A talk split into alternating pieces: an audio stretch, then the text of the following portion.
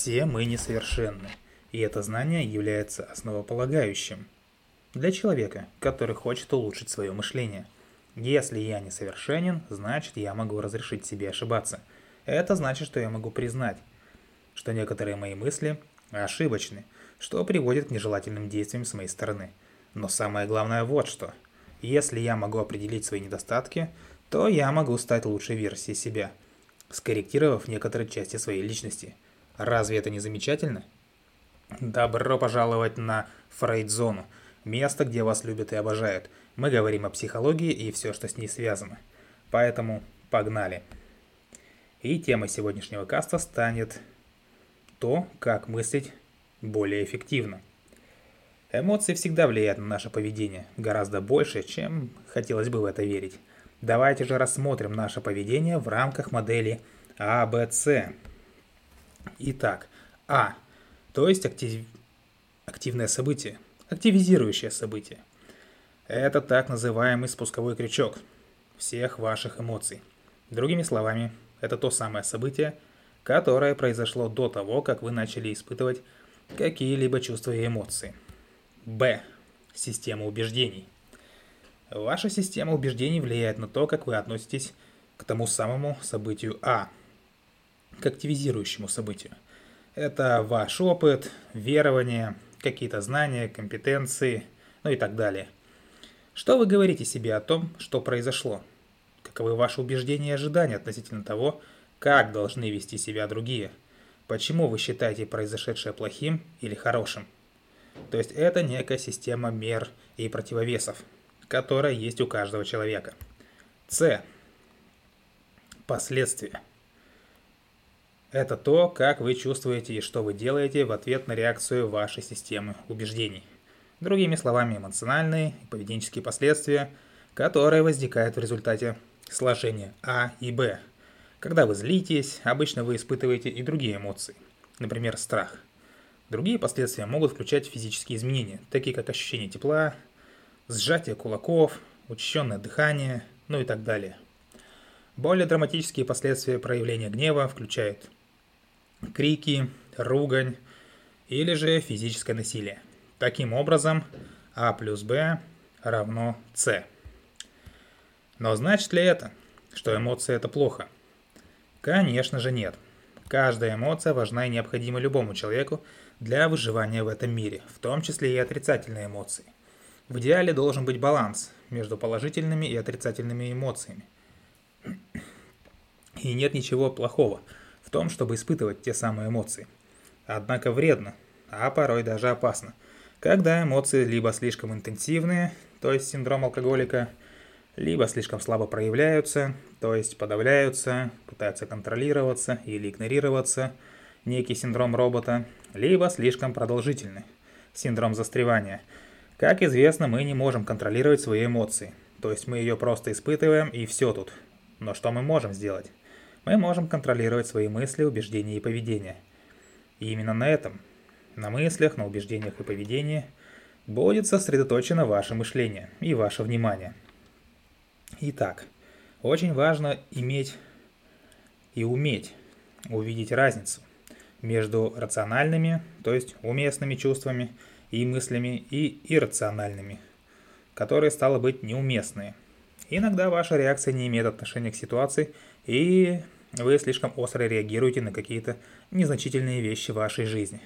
А часто в фундаменте того самого негативного мышления – Зарыты абсолютно нелогичные и несправедливые убеждения.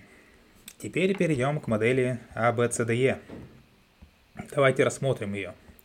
Этот подход поможет нам разделить рациональные и иррациональные мысли и чувства.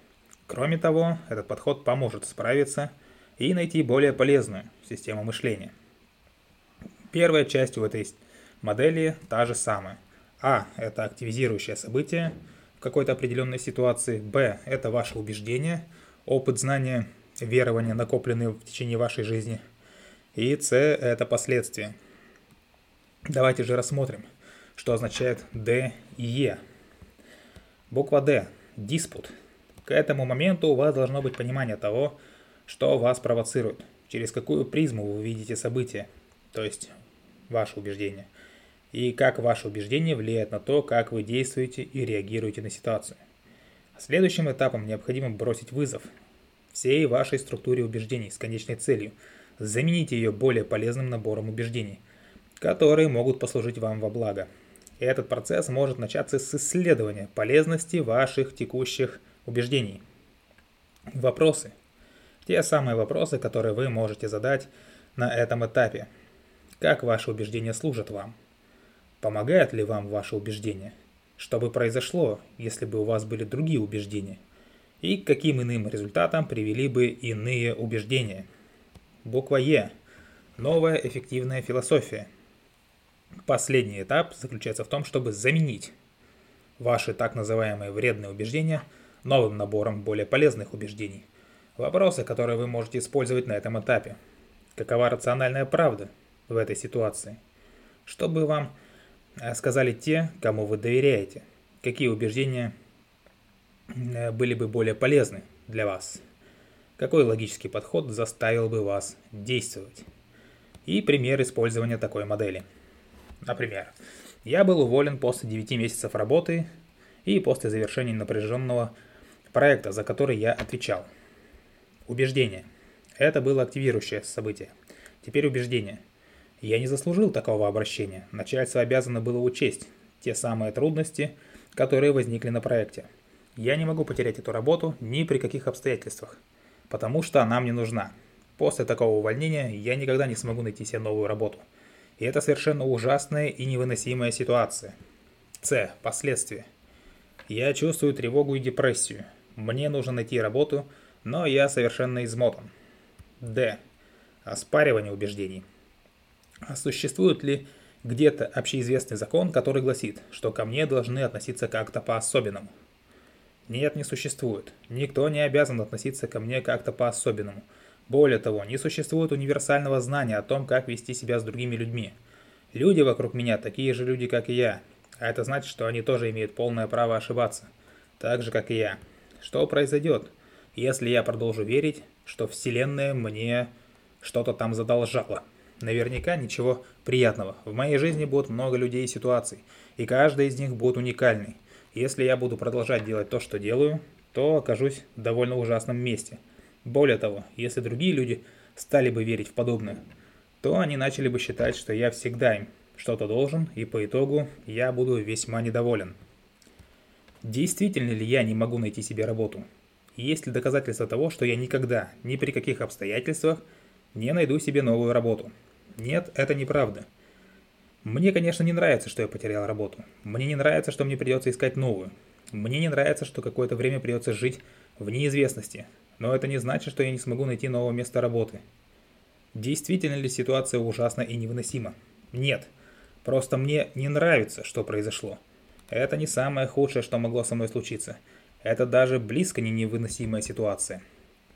Я не потерял свои навыки. Я стал только лучше. А это значит, что я лишь немного замедлился, но не остановился. Е. Новая эффективная философия.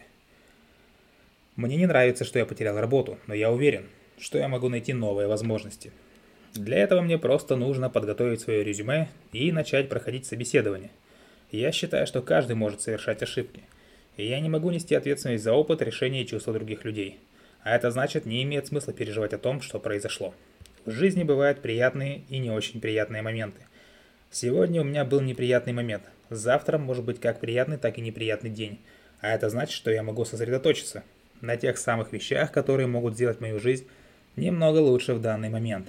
Даже если это одно маленькое действие, которое не приведет к невероятным результатам через день или месяц. И рекомендации. Как видите, этот подход довольно прост и в то же время удивительно полезен.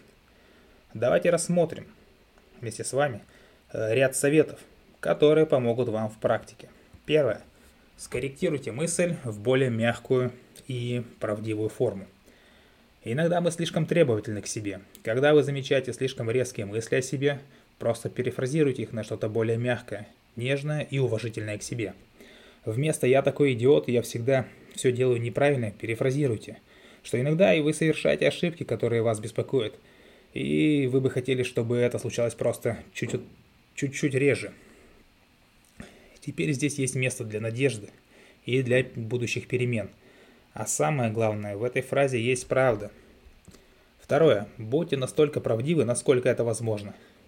Негативные эмоции могут привести нас к заблуждениям, поэтому очень важно обращать внимание на то, насколько правдивы ваши убеждения.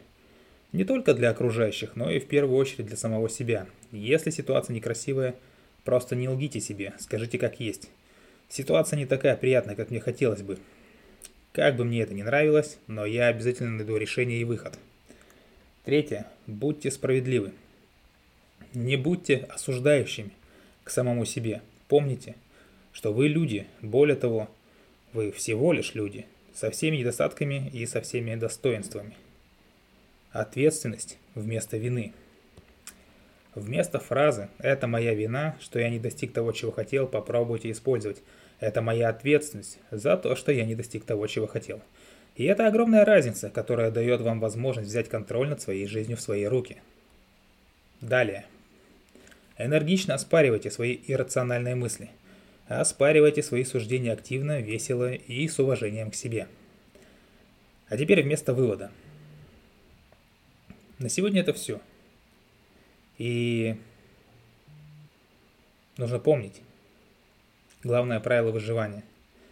Ведь нужна исключительная вера в победу, но и абсолютно трезвый, рациональный взгляд на текущую ситуацию – а для забывчивых я скажу, что если вам очень плохо, то нужно обратиться к специалисту, которых вы можете найти на нашем телеграм-канале. Ссылочку на него я оставлю в описании к этому касту. А не слушать какого-нибудь идиота без диплома в интернете. Кстати, дипломы у меня есть. Целых два. По психологии. И помните, ментальное здоровье так же важно, как физическое здоровье. С вами была Фрейдзона. Любите психологию, изучайте психологию. Всего доброго. Пока-пока.